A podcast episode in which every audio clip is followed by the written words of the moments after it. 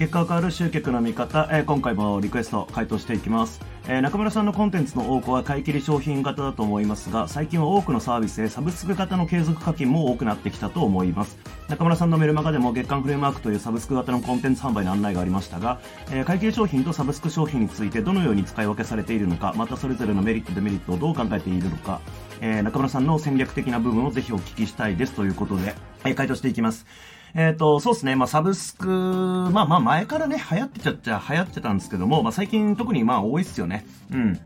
ていうかまあ普通になんだろうな、みんながちょっとずつやり始めて結果どんどんたくさんのサブスクサービスが出てきたっていうのが実情だと思うんですけど、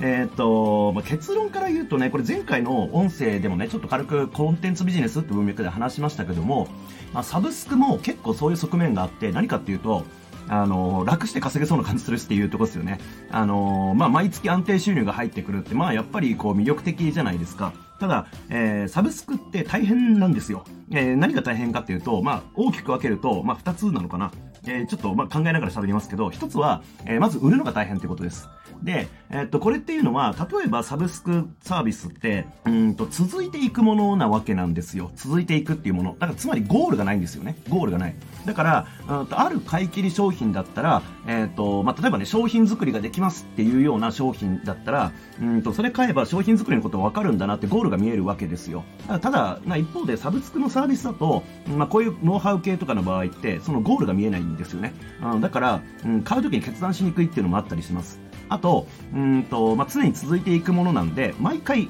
その、例えば毎月コンテンツ提供してますよっていうふうに言ってる場合、なんか、毎回同じ案内になってしまうというか、うんと、まあ、要はそうですよね。毎月同じようなことを繰り返してるわけじゃないですか。えー、コンテンツを毎月1個提供して、えー、翌月もコンテンツを提供してっていう感じなんで、なんか新しいニュースができにくいっていうのがちょっとあったりするんですよね。うん。まあもちろん、えー、このあたり解決方法あったりとかするんですけれども、まあ原則サブスクって売りにくいよねっていうところ。で、えー、あとは、そうだな。うん、まあ、最初に話した通りで、競合もね、サブスクやってるんで、あの、要は、お客さん側の方で、まあ、いくつもいくつもサブスクに課金してると、まあ、ぶっちゃけその支出がすごいことになっていくわけですよ。だから、切られやすいっていうのもあるんですよね。うん。だから、いろんな人とあの比較して、えー、まあ、カード明細とかに全部載っちゃうわけなんで、その時に、えー、常に比較されてしまうっていうこと。で、その時に、じゃあこの人の使ってないから解約しよう、解約しようって感じで、えー、なんかいつもトーナメント形式の戦いがずっとそこで繰り広げられてるみたいな感じになるんで、まあそれもちょっと難しい部分の一つだなっていうところなんですよね。うん、っていうところかな。ただそこら辺は、やり方としては、あの、相手が、カード決済切ってても気にならない金額にしておくっていうテクニックもあったりするんですよね。で、まあ、ちょっと有名な話ですけど、あの、いわゆるスポーツジムっていうんですかね、ジムって、あのー、実際にアクティブにそのジムを利用してる人っていうのはめちゃめちゃ少なくて、むしろ、あの、ジムに入会してるけども、全然来ない人、利用しない人たちに支えられてるって話があったりするんですよね。で、実際僕もジムにね、えっ、と、まあ、この人生で何回通ったかな。えっと、まあ、最終的に自分で自発的に行くジムっていうのは、あの、結局行かなくなるから、えー、やめようってことでもう入るのはやめることにしたんですけども、うんと、まあ、パーソナルも含めて3回かな、えー、ジム契約したことあります。で、えー、自分で自発的に行くタイプのやつ2回契約したんですけども、どっちも、うん、全然使わなかった。で、えっと、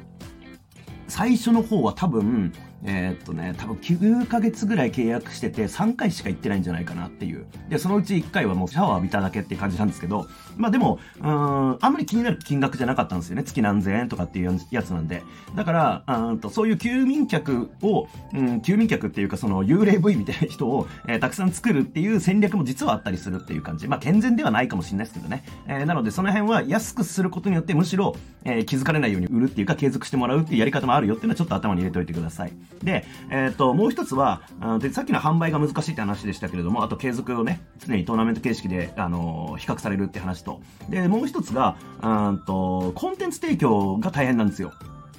というのも、例えば投資系の人だったら、あの、勝手に世界情勢って変わっていくじゃないですか。だから、えー、今月のチャートとか、そういう、その、金融関係の動向を、えー、なんか毎週ちゃんとリポート出しますよ、みたいな感じだったら、勝手に世の中の状況変わってくれるから、勝手に新しいコンテンツになるわけですよ。一方で、まあ僕たちみたいな、例えばね、集客しましょう系でもそうだし、うん、まああとはものづくりとかの方々もそうっすよね。結局なんかやるためにやることって、そんなに方法論としてはなくて、で、かつ自分が持ってるノウハウなんて、えー、そんなにないじゃないですか。例えば毎月ね、1個コンテンツを提供するとして、それがじゃあ2年3年続くってなった時、ちょっとしんどいなっていうイメージつきますよね。そう、そういう難しさっていうのもあるっていうことなんですよ。だから、あとまあ、サブスクが継続課金で、なんか安定収入入るよっていうのは、まあ、嬉しいは嬉しいですけども、そういう難しさがあるっていうことは覚えておいてください。まあ、それがまあ、デメリットの部分なんですかね。まあ、メリットはもう安定収入です。もう、それ、それが一番です。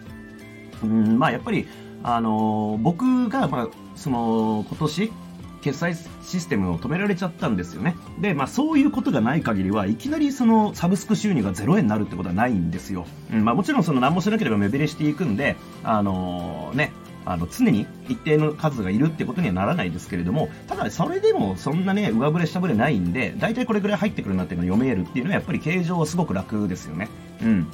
でも逆を言えば、えー、サブスク収入一気にボーンって僕飛んだんで、えー、あれはもうめちゃめちゃ痛いですね。うん、今もなんかもうリカバリー全然効いてないっていうようなぐらいの、えー、ダメージだったんで、あーっていう感じですけど、まあこれはもうね、腐ってても仕方ないんで、来年以降にね、繋げなきゃなって感じですけど。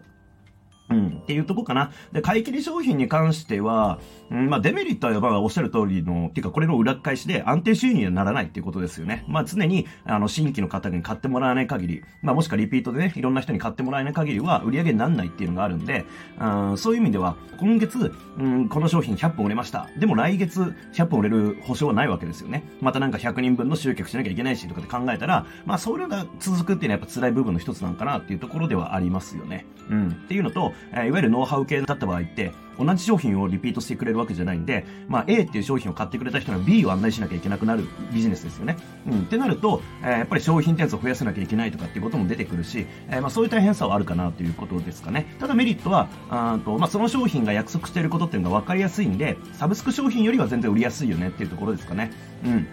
って感じです。まあ、サブスク型持てたらいいと思います。で、持った方がいいと思います。ただ、こういう難しさがあるってことは忘れないでね。あの、あんまりこう、なんだろう、楽に儲かりそうだからっていう風に始めると結構痛い目見るのがサブスク型かなっていう感じはしますね。えー、まあ僕の経験上なかなかやっぱり継続するのも大変ですからね、自分がこう提供者として、まあその辺だけをちょっと押さえておいていただけたらなというところです。えー、それではご視聴いただきましてありがとうございます。